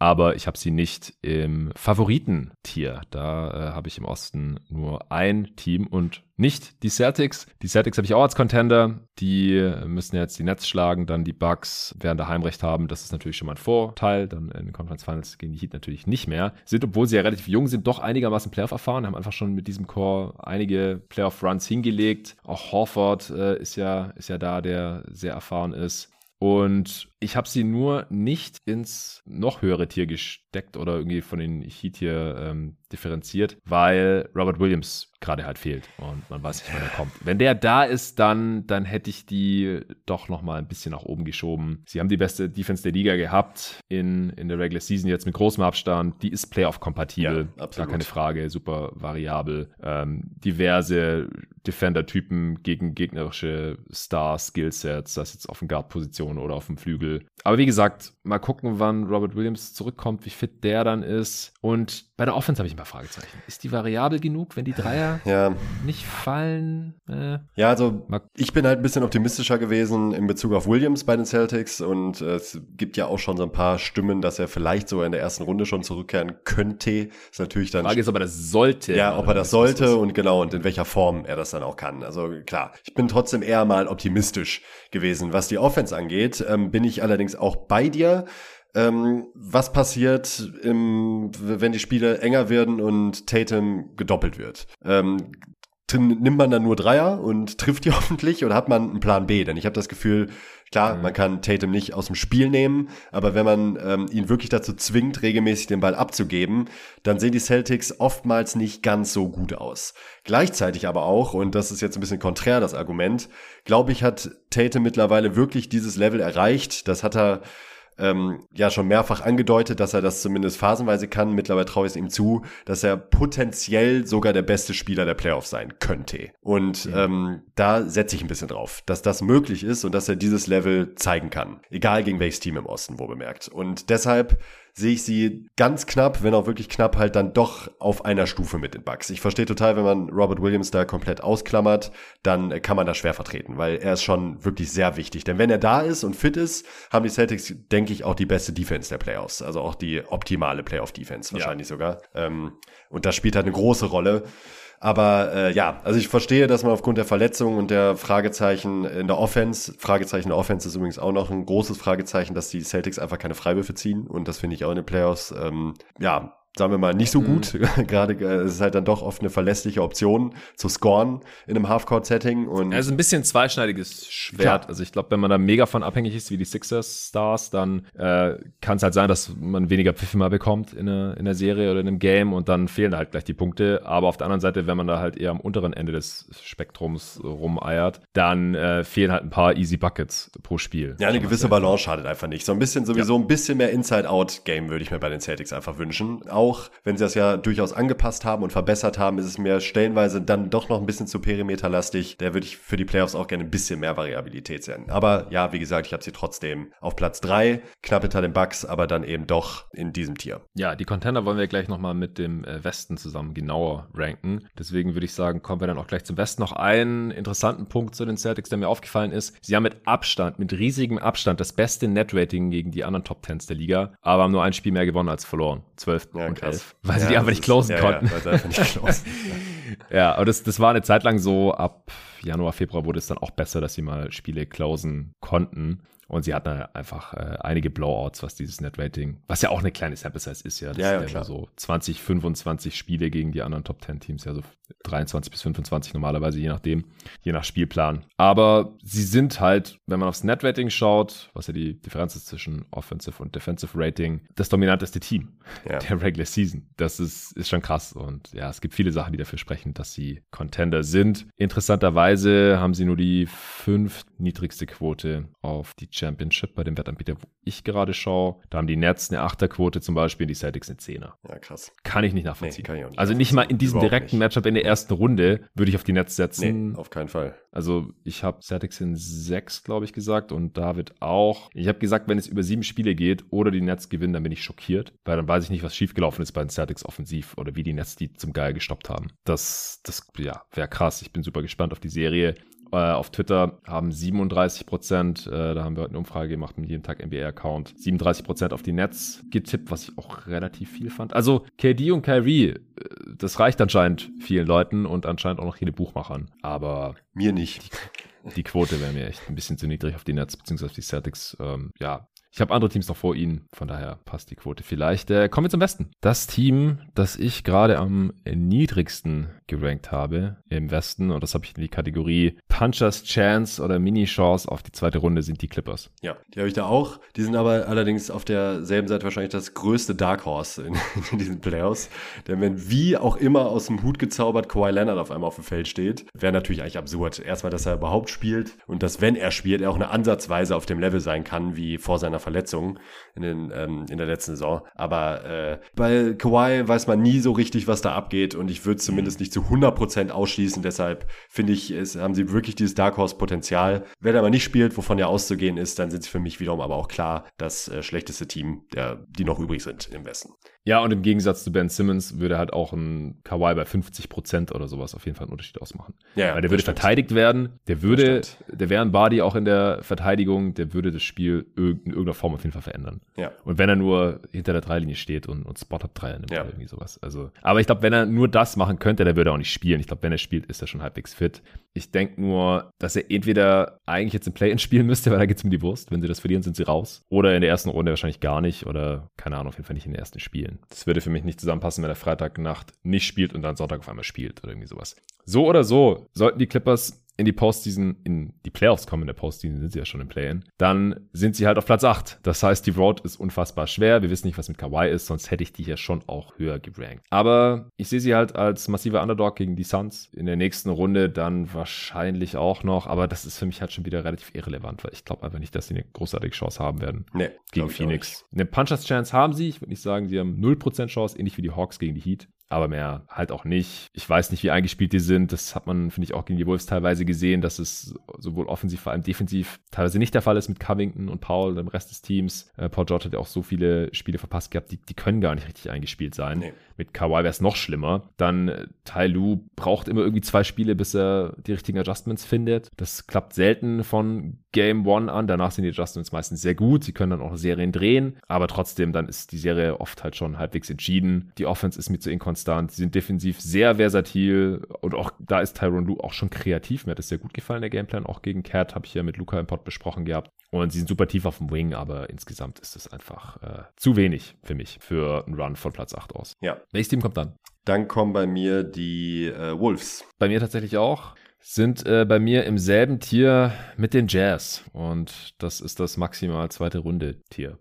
Ja, also sagen wir so, Conference Finals traut man ihnen schwer zu. Das wäre so das Tier. Und ich muss dann da wahrscheinlich direkt für einen Skandal sorgen, denn so, wenn auch ganz oben und auch klar ganz oben, aber so Do it. leicht an diesem Team dran, Do it. an diesen Teams dran, da muss ich aber noch ein Disclaimer sein, weil ich will nicht in der Luft zerrissen werden, äh, auch von, äh, von den Leuten da draußen, deshalb will ich da noch einen Disclaimer voranstellen. Ich sehe sie von der Gesamtqualität auf jeden Fall höher als die beiden Teams, die wir jetzt gerade äh, besprochen haben, auch deutlich höher, sehe aber große Fragezeichen für die Playoffs und es sind die Grizzlies. Mm. Und die Grizzlies habe ich in einem Tier mit zwei anderen Teams nochmal. Die will ich jetzt noch nicht äh, direkt auch noch besprechen, sondern erstmal nur Grizzlies.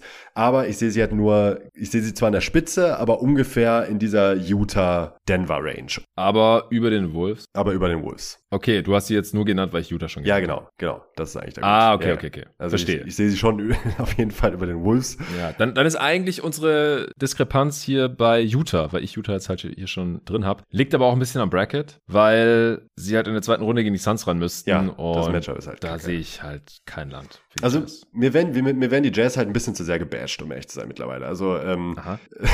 Aha, okay.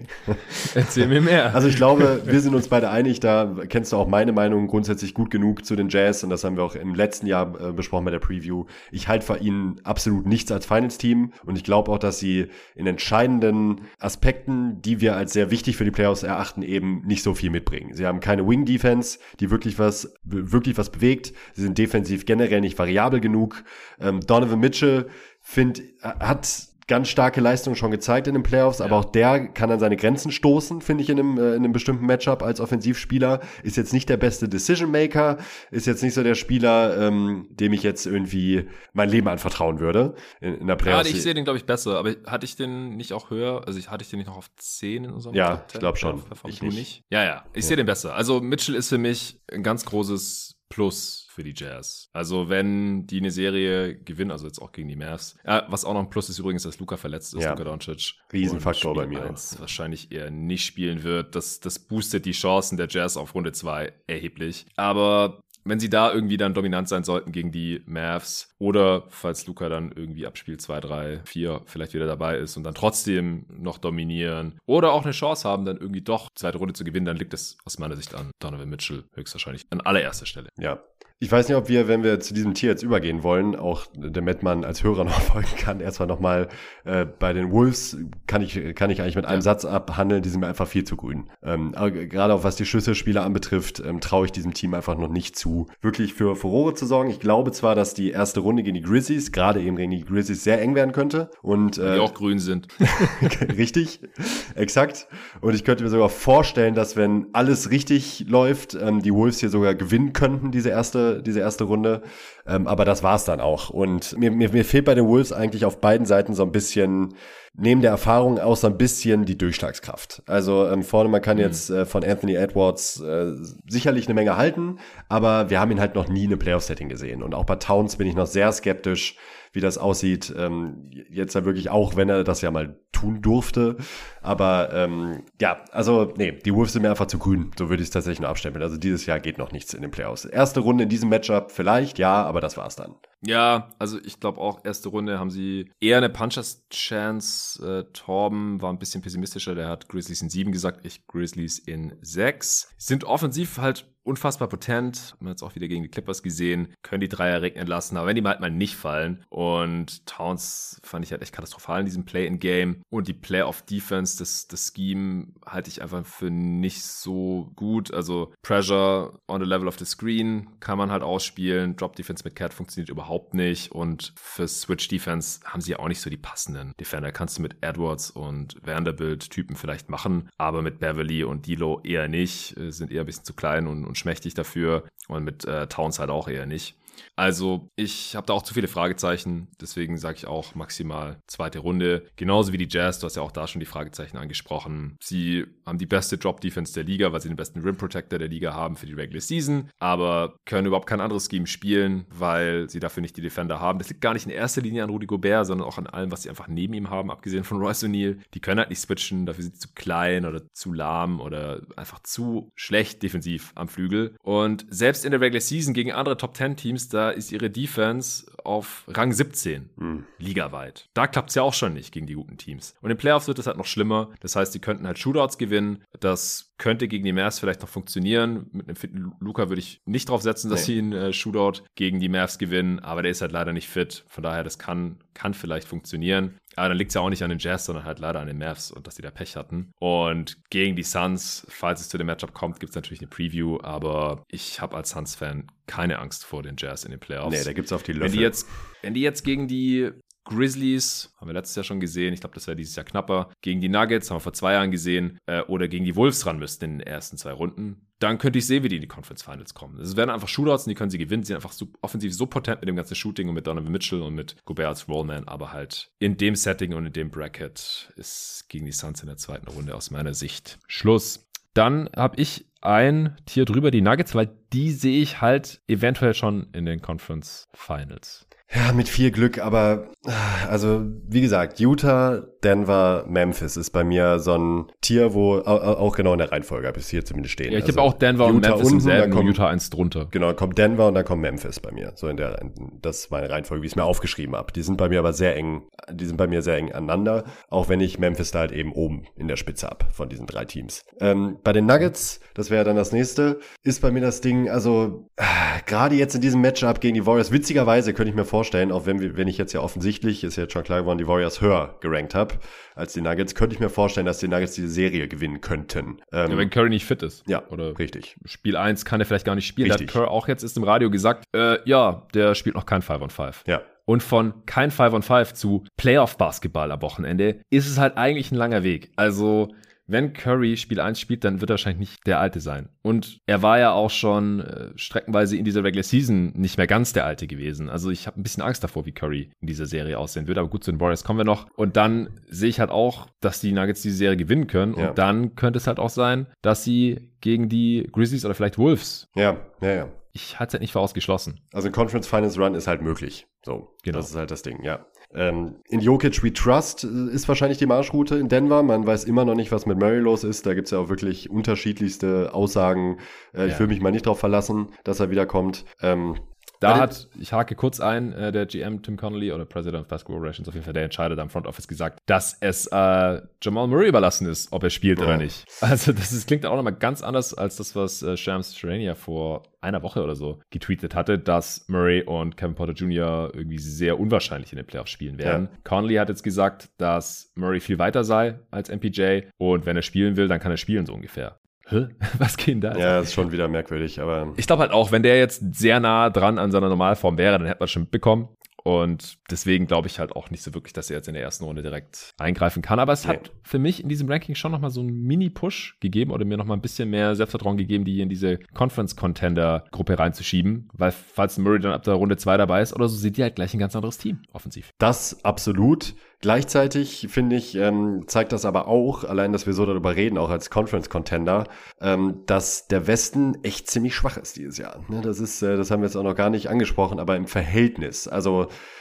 wenn man sich so an äh, dieses, wenn man so die Historie zurückgeht, war ähm, der Westen ja eigentlich immer das Blutbad schlechthin. Also es äh, ja. ist schon ein bisschen besser geworden in den letzten Jahren, aber ähm, eigentlich waren die absoluten Spitzenteams und auch die Top-Contender meistens aus dem Westen, zumindest wenn es nicht äh, von, äh, wenn es nicht um die absolute Spitze ging, denn lustigerweise ist ja die, das, das Siegverhältnis von Ostmeistern und Westmeistern ähm, relativ ausgeglichen, weil es halt dann doch meistens ein super starkes Team im Osten gab, ähm, das halt mithalten konnte. Aber ansonsten, also die Conference Finals im Westen waren ja nicht, nicht selten tatsächlich eher die vorgezogenen Finals, hat man öfters sogar gesagt. Das ist dieses Jahr halt gar nicht mehr der Fall. Und der, das, der Osten hat auch ich glaube, erst zum zweiten Mal in den letzten 20 Jahren äh, mehr Regular Season Spiele gewonnen als der Westen. Es sind zwar nur zwei und äh, ja, bis zur letzten Regular Season Woche hatte auch der Westen noch geführt, aber es ist passiert. Ja, ja und das merkt man das halt hat jetzt. sich in der Regular Season auch schon ein bisschen abgezeichnet. Und ich finde, das merkt man halt jetzt, weil diese Nuggets sind ja ein durchaus solides Team. Jokic vielleicht, wahrscheinlich äh, doppelter Back-to-Back. -Back, MVP. Trotzdem hat dieses Team halt auch ganz klare Schwächen. Und ähm, dass man trotzdem von denen als potenziellen Conference-Contender spricht, finde ich schon bezeichnend eigentlich. Ja, ist ein guter Punkt. Also insgesamt habe ich die Nuggets nur auf 11 gerankt, aber im Westen haben halt viele. Ja. Also bei mir halt, äh, ich habe vier Teams in, ja drei davon sind im Westen. Die Grizzlies hast du eh schon genannt und halt auch die Mavs. Äh, und dann vom Osten habe ich hier noch die Raptors drin, das habe ich ja vorhin schon gesagt. Trotzdem habe ich die Nuggets nur auf 11, aber die haben halt die Chance, ein Top-2-Team im Westen zu sein, zumindest vom Playoff-Ergebnis her. Aber es zieht sich schon hier durchs Ranking durch. In den Top 4 in diesem diesem Ranking habe ich nur ein Team aus dem Westen und in den Top 7 zwei Teams aus dem Westen. Mhm.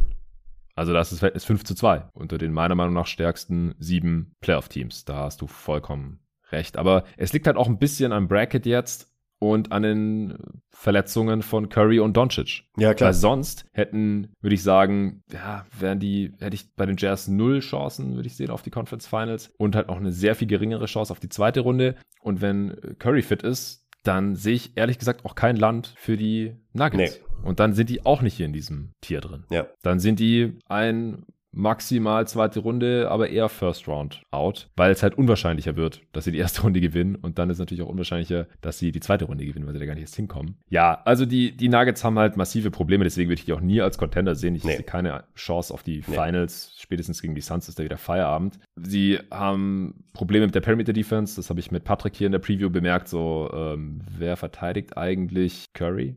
Benefit ist und Pool und Clay. So, denen gehen einfach die Leute aus und das ändert halt auch Jamal Murray nicht. Allgemein sind die nicht besonders tief, einfach weil zwei Starter fehlen und die Rim Protection, das alte Thema. Ja, das ist, die ist nicht gut mit Jokic. Er hat sich verbessert in der Regular Season. Das ist kein großes Problem in der Regular Season, haben sie eine durchschnittliche Defense. Aber in den Playoffs, sorry, also bis ich nicht gesehen habe, dass es nicht mehr abused wird, dann glaube ich einfach, dass es passiert. Und ja, dann ist halt auch. schnell schnell Feierabend. Und von der Bank kommt da ja auch nichts. Ja, Cousins, defensiv noch schlechter. Und dann haben sie noch irgendwelche Smallboard-Fünfer äh, mit den Greens. Also da, da, geht, die haben da nichts. Nein.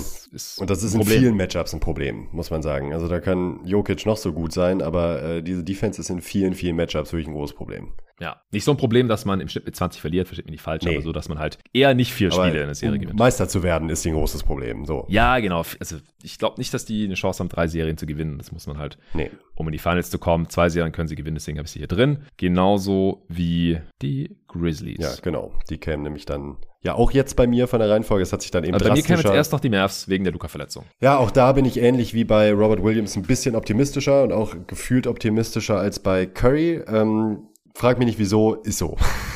ich bin da einfach relativ optimistisch, dass die, dass Luca zurückkommen kann und äh, von mir aus dann erst in zwei Wochen nicht zurückkommt, aber in zwei Wochen dann so weit ist, dass er auch ein sehr, sehr, sehr, sehr, sehr hohes Level wieder erreicht hat. Das kann ich mir vorstellen. Ich hoffe es vor allem oh, ich hoffe sehr. so sehr. Ja, ich hoffe es, ich hoffe es echt. Ich, ich Deshalb ist es wahrscheinlich auch ein bisschen das ja, das mehr Wunschdenken als wirklich realistisch ist, aber ähm, ich glaube daran noch, stand jetzt, dass das möglich ist. Ja, es gab ja jetzt auch ein Video, wo im Hintergrund auf der Treadmill zu sehen war, also im Supporter-Discord wurde dann gleich gefragt, so, ja, wie ist es bei einer Wadenzerrung? Äh, sollte man die nicht eher ruhig halten? Dann haben andere Leute gleich irgendwelche Quellen gepostet, nee, nee, Wadenzerrung, da muss man ein bisschen Bewegung, da kann es schneller heilen. Davor gab es ja das Footage, wie er ins Krankenhaus gehumpelt ist mit einem Walking Boot und es gibt ja auch kein, keine Timeline oder irgendwas, gut, die Mavs haben auch keinen Vorteil davon, wenn sie den Jazz jetzt verraten, ob Doncic im ersten Spiel spielt oder nicht. Aber mich würde es wundern, wenn er im ersten Spiel ja, spielt. Erstes Spiel rechne ich auch nicht mit. Boah, äh, dann, dann finden sie halt direkt gleich ihren Heimvorteil, falls sie das Spiel verlieren. Dann wird halt die erste Runde schon direkt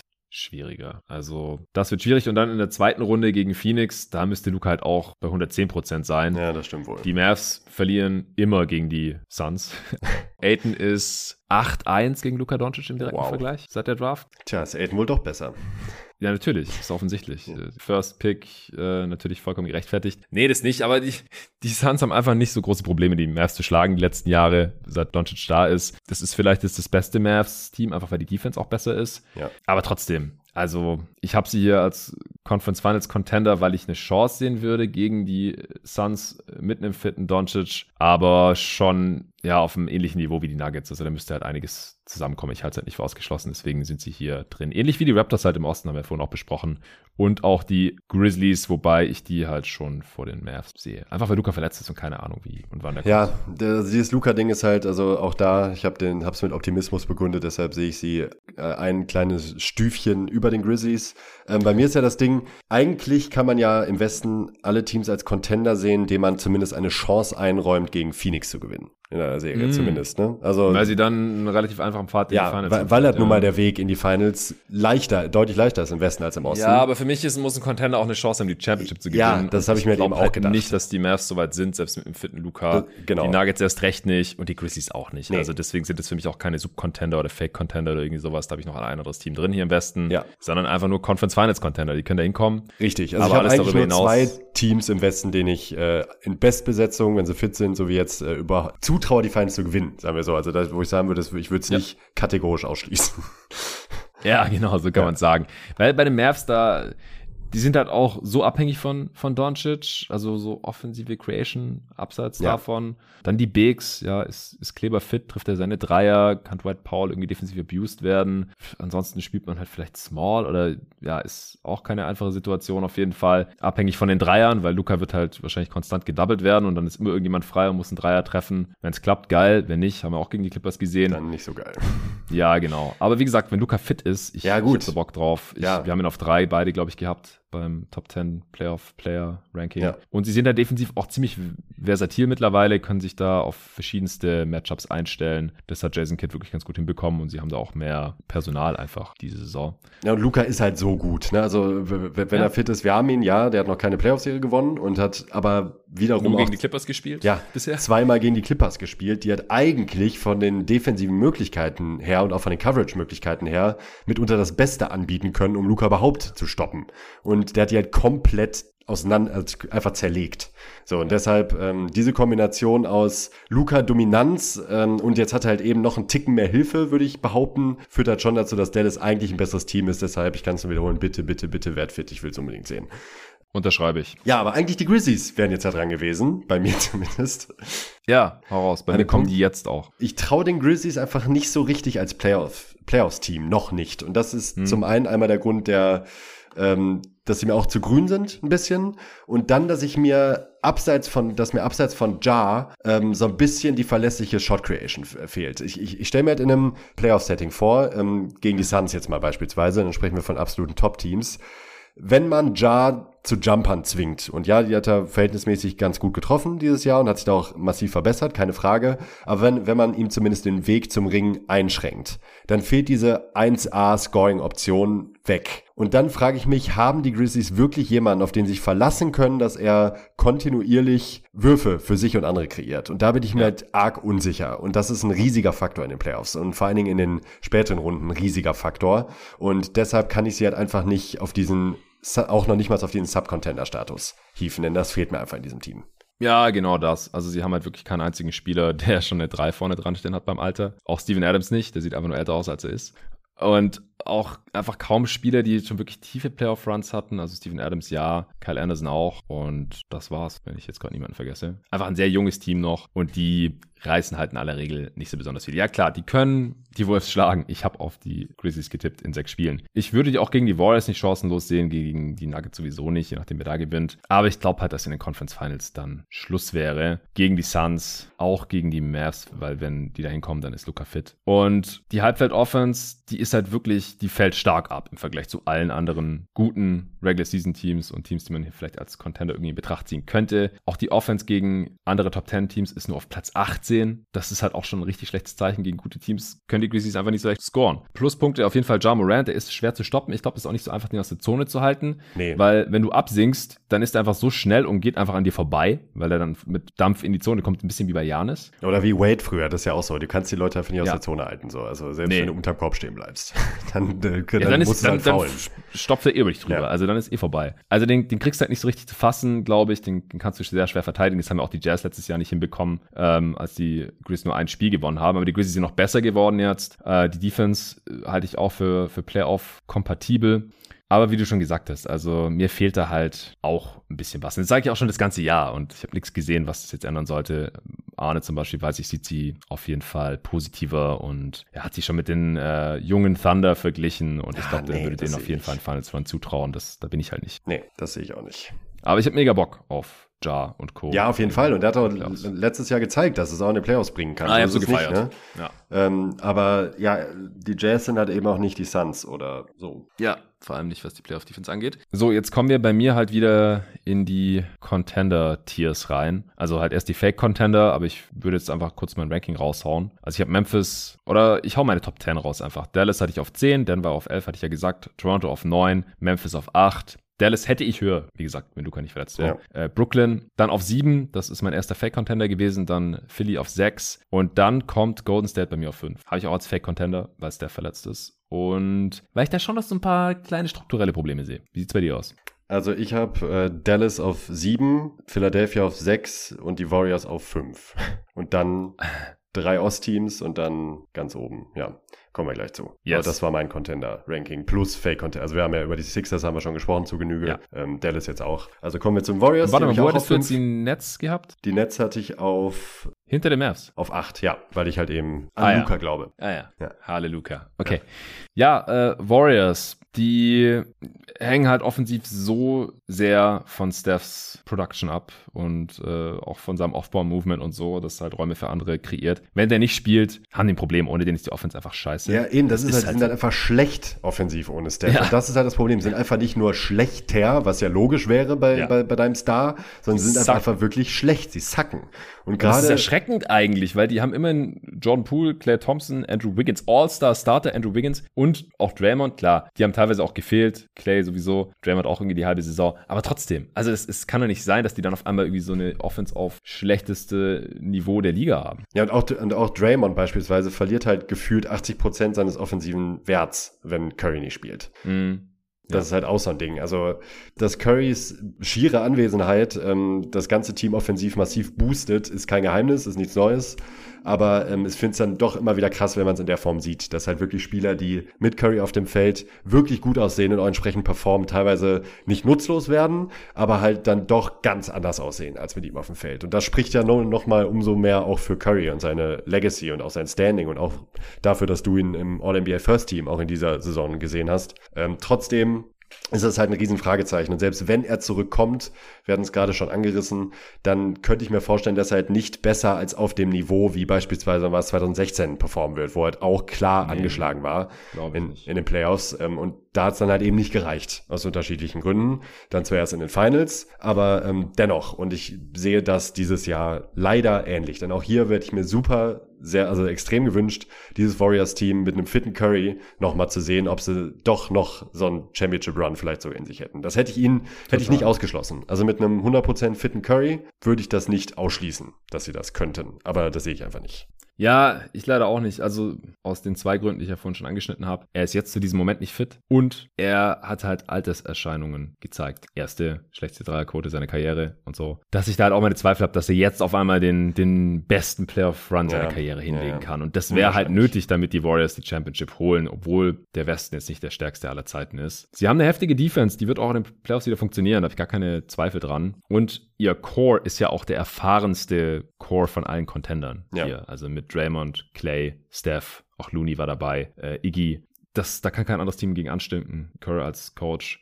Aber sie sind halt auch unterm Strich offensiv auf Platz 17. Das ist halt auch so fernab von Gut und Böse, was alle anderen Contender offensiv Ja. geleistet hatten in der Regular Season. Alle anderen Championship-Teams natürlich. Es wäre total krass, wenn die die Championship gewinnen. Deswegen habe ich sie letztendlich zu den Fake-Contendern geschoben. Aus dem Grund, so noch nie so ein schlechtes Offensivteam Champ geworden in der modernen NBA. Und der zweite Grund ist halt auch so ein bisschen diese Undeniability, die du angesprochen hast. Die haben diesen Dude halt einfach nicht. Nee, den haben sie nicht. Das ist halt Curry bisher noch Wickets. nicht gewesen. Das ist ja auch immer das, was ich, wenn es in, um irgendwelche All-Time-Diskussionen geht und so, immer bei ihm noch kritisiere. Der einzige Kritikpunkt, den ich eigentlich habe, neben seiner auf allerhöchstem Basketballniveau defensiven Anfälligkeit, was wir halt dann auch schon gesehen haben. Aber es ist halt auch, er bekommt nicht, komme was wolle, sein Wurf los. Dafür ist er einfach zu klein und muss sich erstmal freilaufen. Und das äh, ist halt anders als bei den vorhin genannten großen Playmaking, Scoring, Wings, die halt über jeden drüber werfen können oder immer mal noch jemanden wegbumpen können, äh, an die Freiwurflinie dribbeln können, da hochsteigen oder ganz bis zum Korb durch und dann reinslammen. Das, das kann Curry alles nicht. Und das wurde ihm in der Vergangenheit zum Verhängnis. Und deswegen, das ist halt auch ein Grund, wieso ich diese Offense in den Playoffs für nicht ganz so wasserdicht halte wie von den echten Contendern. Selbst mit Curry. Selbst mit Curry. Ja. Selbst mit Curry. Ja. Ja, dann habe ich äh, auf- Miami. ja, auf vier hatte ich auch Miami, auf drei habe ich Boston, Ja. auf zwei habe ich die Bucks. Ja, natürlich. Im Favoritentier zusammen mit den Suns. Hast du jetzt auch echt die Bucks hinter den Suns? Ja. Dann mach du mal den Case. Wieso, wieso die Bucks hinter den Suns? Und natürlich auch, wieso die Bucks über den Celtics und Heat zum Beispiel. Also die Bucks über den Celtics und Heat ähm, kann ich eigentlich vor allen Dingen dadurch erklären, dass ich glaube, dass Janis der beste Spieler der Liga ist. Ich habe zwar vorhin gesagt, dass ich Tatum das zutraue und auch darauf hoffe, aber das war ja eben die Prämisse. Ich sage, wenn Tatum so spielt, dann können die Celtics auf Bucks-Level sein und Janis hat es halt schon gezeigt. Auch ja, du hast es hier im Pod immer mal wieder angesprochen und wir selbst hatten letztens, letztes Jahr in den Playoffs noch drüber gesprochen, dass Janis jetzt nicht gerade die alles zerstörende Galionsfigur in den Playoffs war, äh, durchgehend, sondern das auch erst später der Fall war. Ich glaube aber, Ja, am Anfang und am Ende. Halt. am Anfang und am Ende. Dazwischen Ja. war es schwierig. Also ich traue ihm mittlerweile zu, das über eine komplette Postseason zu zeigen, dieses Niveau. Und ich glaube auch, das ist jetzt natürlich wieder Küchenpsychologie, die, ich, die wir gerne aus, ausklammern wollen. Ich glaube aber, dass er mittlerweile auch dieses Selbstverständnis hat, Wenn man es an harten Fakten festmachen möchte, was ja deutlich besser ist, ist, dass er seinen Wurf auch nochmal klar verbessert hat. Also ich habe auch das Gefühl, gerade auch diese Turnaround-Jumper, die Midrange-Jumper, die er nimmt, äh, da, da geht er einfach anders rein, auch als er es noch in den Playoffs stellenweise getan hat. Und das hat sein Spiel nochmal um eine Facette nicht erweitert, aber man hat das Gefühl, es ist einfach noch runder in der Summe. Und ich sehe einfach nicht mehr, wie man diesen Janis Antetokounmpo über eine Serie wirklich stoppen will oder gar wirklich einschränken will, dass man denkt, oh, der performt nicht so richtig. Das ist bei mir halt das Hauptding, warum ich die Bugs halt eben auch über den Celtics dann auch sehe. Dazu kommt die defensive Variabilität, die ich gut finde. Problem ist, äh, ist immer noch das Dreier zu lassen. Ich meine, es ist ein, letzten Endes ja auch immanent in dem System der Bucks, das sie gespielt haben. Das, die haben auch schon eine, die beste Defense der Liga gestellt, obwohl sie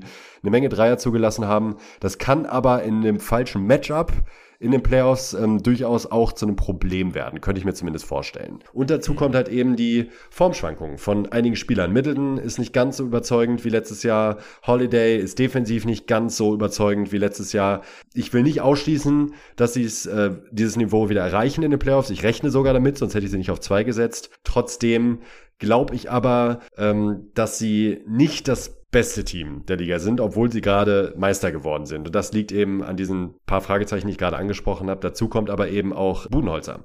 Auch da, ähnlich wie bei Janis letztes Jahr, wir waren alle kurz davor, ihn rauszuschmeißen. Was macht der Typ da? Wenn man sich an die Rotation erinnert, die er letzte, in den letzten Playoffs noch aufs Feld äh, gebracht hat, mal gesagt, mit diesem Coach können die niemals Meister werden, aber er hat dann ja. eben umgedacht. Ich bin aber noch nicht ganz davon überzeugt, dass es bei ihm jetzt langfristig Klick gemacht hat und könnte mir bei ihm im falschen Matchup immer noch vorstellen, dass er da theoretisch einige Fehler begehen könnte, die den Bucks dann letzten Endes auch einen Sieg kosten könnten. Ja. Und deshalb habe ich sie dann eben noch hinter den Suns. Ich habe jetzt über die Suns noch gar nicht gesprochen, sondern erstmal nur über die ja, Bucks. Kommen wir gleich zu. Genau. Ich habe auch noch ein paar Gedanken zu den Bucks. Ja. Also sind der amtierende Champ und sind halt im Prinzip dasselbe Team wie in der letzten Saison, derselbe Kern. Und allein deswegen habe ich sie hier drin. Nicht unbedingt aufgrund der Regular Season Leistung, aber das kennen wir ja schon. Ja, dieses bisschen so rumpimmeln, durch die Regular Season schleppen, defensiv nicht immer so bissig sein, ja, gerade schleifen Champ. lassen. Als amtierender Champ, ja, ja genau. Ja, also ich habe mir das ja auch nochmal angeschaut, welche Teams Champ geworden sind, obwohl sie keine so tolle Defense hatten, relativ zum Liga-Defensiv-Rating.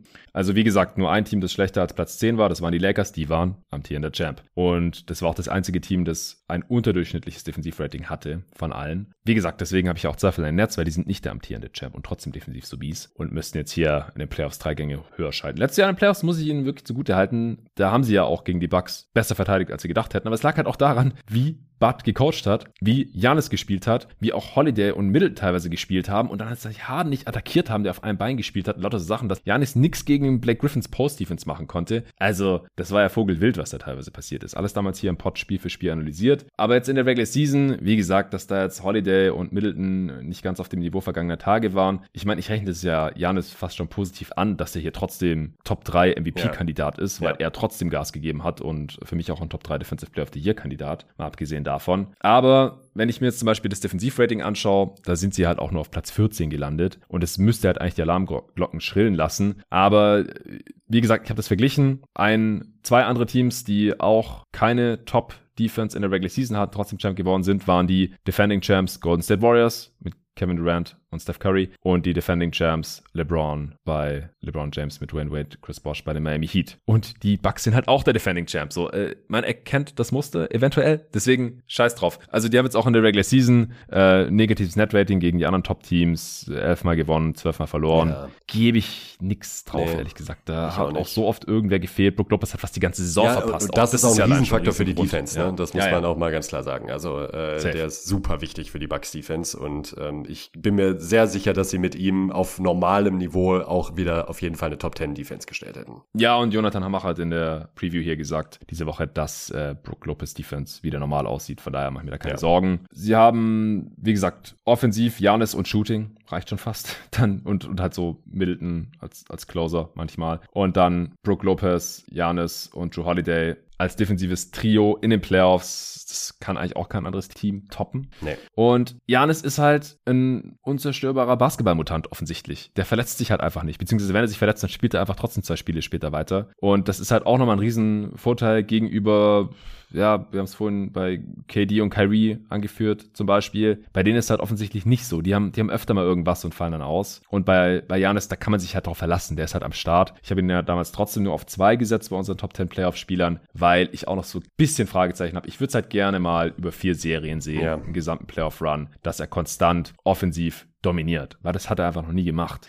Ich sehe es genauso wie du, dass er sein offensives Game in der Regular Season jetzt nochmal erweitert hat. Er trifft die Freiwürfe konstanter, er trifft den Midranger konstanter, er hat ein paar mehr Moves und ja, er wird einfach besser, erfahrener, abgezockter, auch offensiv und nicht mehr so oft mit dem Kopf durch die Wand, wie es teilweise da noch gegen Black Griffin, gegen die Nets vor nicht mal einem Jahr probiert hatte. Deswegen mache ich mir da auch nicht so große Sorgen. Ich habe sie hier auf einem Niveau mit den, mit den Phoenix Suns. Ich bin mir relativ sicher, dass die beiden Teams in den Playoffs landen werden, wenn es da keine größeren Verletzungen gibt. In den Finals. Ja. Playoffs sind sie logischerweise schon. In den Finals, in, im Finale, ja. Genauso wie letztes Jahr. Rematch, das, das wäre ganz geil. Ja. Die Bucks haben halt nur in der ersten Runde Heimvorteil. Das macht es ihnen schwerer, als den Suns in die Finals zu kommen. Klar, die Bulls, das sind Pushover meiner Meinung nach. Was ist da dein Tipp? Gewinnen die Bulls eins? Schon gar nicht gesagt. Ja, eins gewinnen sie. Ah, Gentleman Sweep. ja, komm. Ich will, damit ich nicht als, äh, ich bin ja eh The Rosen-Hater äh, und da denke ich mir, komm, eins holt, dann sind alle happy, wenn er in den Playoffs auch mal abliefert. Sweep, Feierabend. Ja, Nächste Frage. Ja. Äh, dann Celtics, Nets, je nachdem, wer da weiterkommt. Das ist halt schon tough in der ja, zweiten ja. Runde. Auf jeden Fall. Sowas haben die Suns nicht. Nee.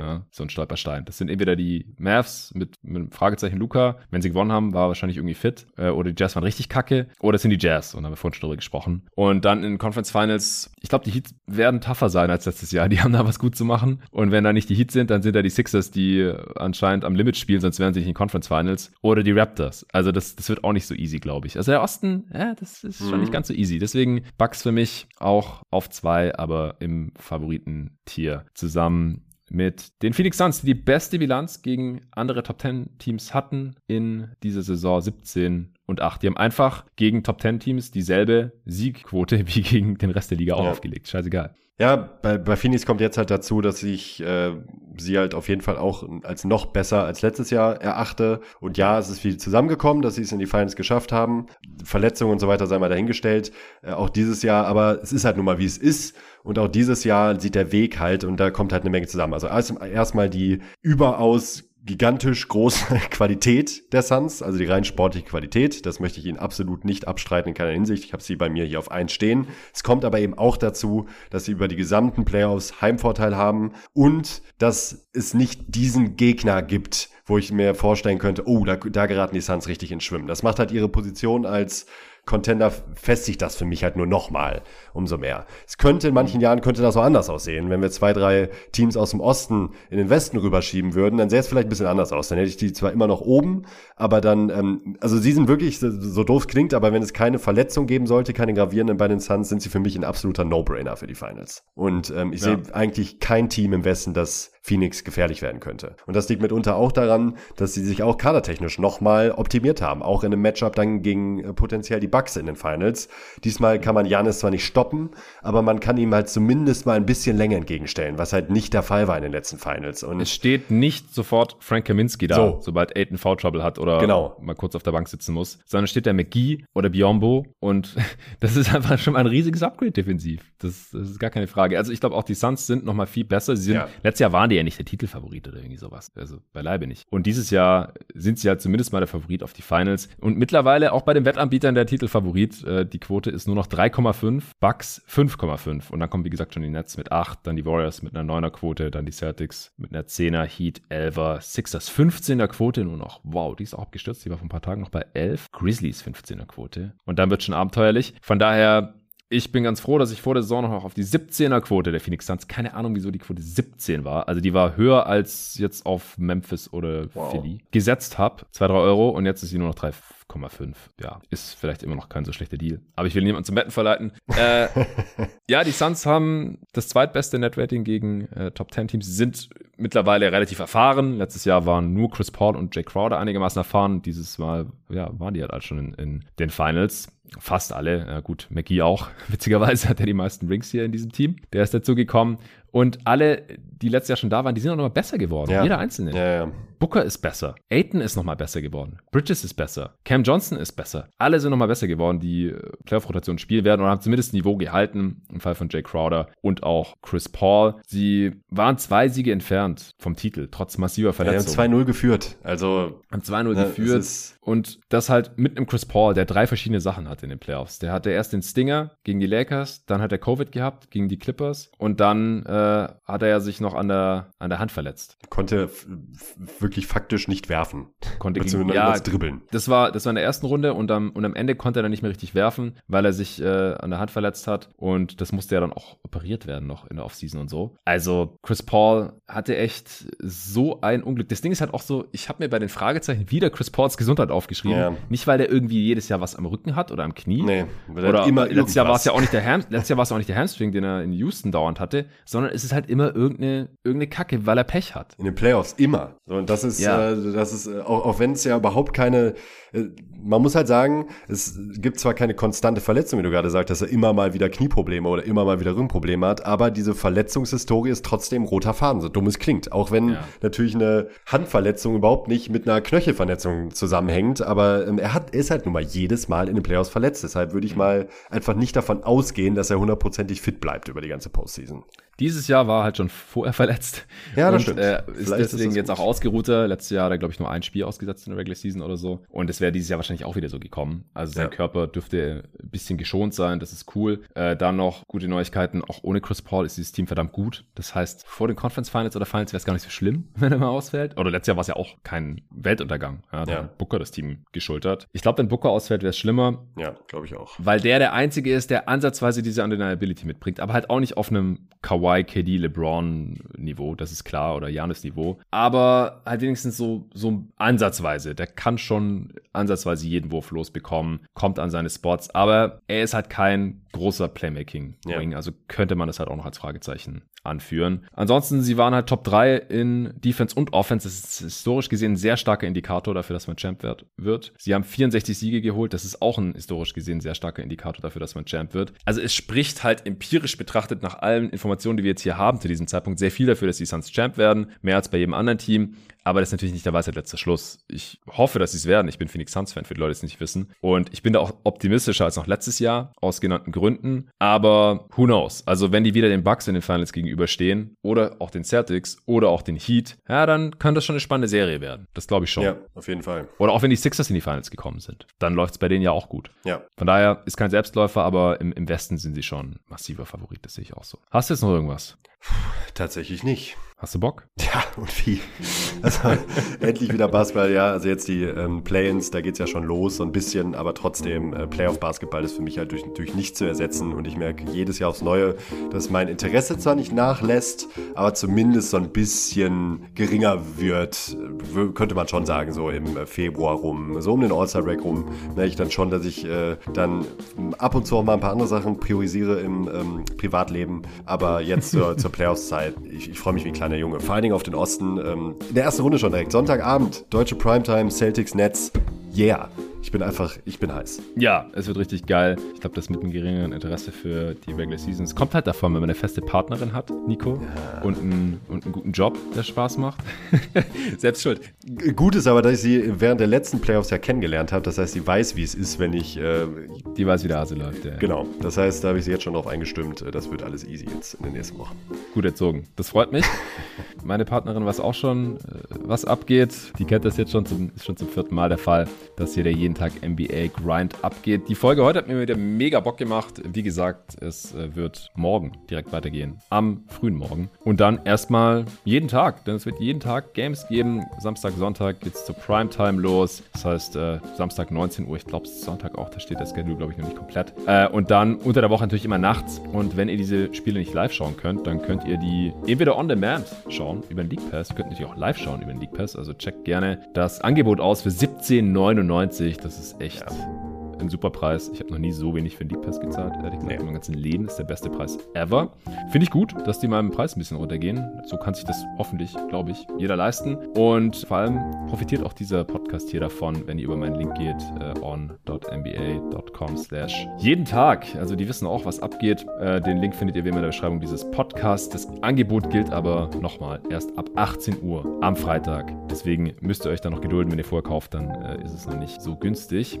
Und es gilt auch nicht für immer. Also überlegt nicht ewig. Ich glaube bis zum 30. April. Aber ich denke, ihr wollt, wenn dann eh die ganzen Playoffs schauen. Deswegen schlagt am besten sofort zu. Würde mich sehr freuen. Und wenn ihr die Spiele gar nicht sehen könnt, auch für Real Life nicht so wirklich Zeit habt, trotzdem am Ball bleiben wollt, dann werdet gerne Supporter von jeden Tag NBA. Dann unterstützt ihr erstmal die Arbeit, die wir hier tun. Und dann kann es jeden Tag NBA auch noch die kommenden Saisons geben. Das ist schon mal ein ganz, ganz wichtiger Punkt. Das fände ich ganz cool, wenn ich das weitermachen kann, hauptberuflich, wie ich es ja seit diesem Januar auch endlich tue. Wenn äh, ich Arne behalten könnte und dann auch äh, mehrmals pro Woche dabei haben kann, hier als fester Mitarbeiter in Berlin, das ist weiterhin das Ziel. Da sind wir jetzt am Ende der Regular Season ehrlich gesagt noch nicht angekommen. Deswegen hört ihr Arne auch noch nicht öfter, auch wenn wir es alle gerne hätten. Und äh, wenn ich dann weiterhin vielleicht noch Luca im Team behalten könnte, ich bin sehr zufrieden mit meinen beiden Praktikanten oder Loris äh, oder beide, je nachdem, wie die das halt auch dann gestalten wollen, wenn ich einfach so ein kleines Team aufbauen kann mit jeden Tag NBA für die kommenden Saisons. Das wäre der Traum, darauf arbeiten wir alle hin. Und dann haben auch Dudes wie Nico und die ganzen anderen Gäste, die hier immer ihre Freizeit noch reinstecken und ihre Basketballanalysen in die Welt raustragen, haben die hier auch noch äh, weiterhin ihre, ihre Plattform und hoffentlich ein bisschen Spaß hier mit mir als Host von jeden Tag NBA. Deswegen gerne auch den Link auschecken in der Beschreibung dieses Pods, äh, steadyhq.com slash jeden Tag NBA. Da könnt ihr euch eins der beiden Supporter-Pakete aussuchen und dann seid ihr am Start und dann bekommt ihr alle Folgen, auch für die gesamten Playoffs, alle Serien und in der Regel auch alle Spiele direkt am Morgen hier analysiert. Teilweise mit Gästen, teilweise ohne, immer von jeden Tag NBA. Vielen Dank und bis dahin. Ja, dann Video.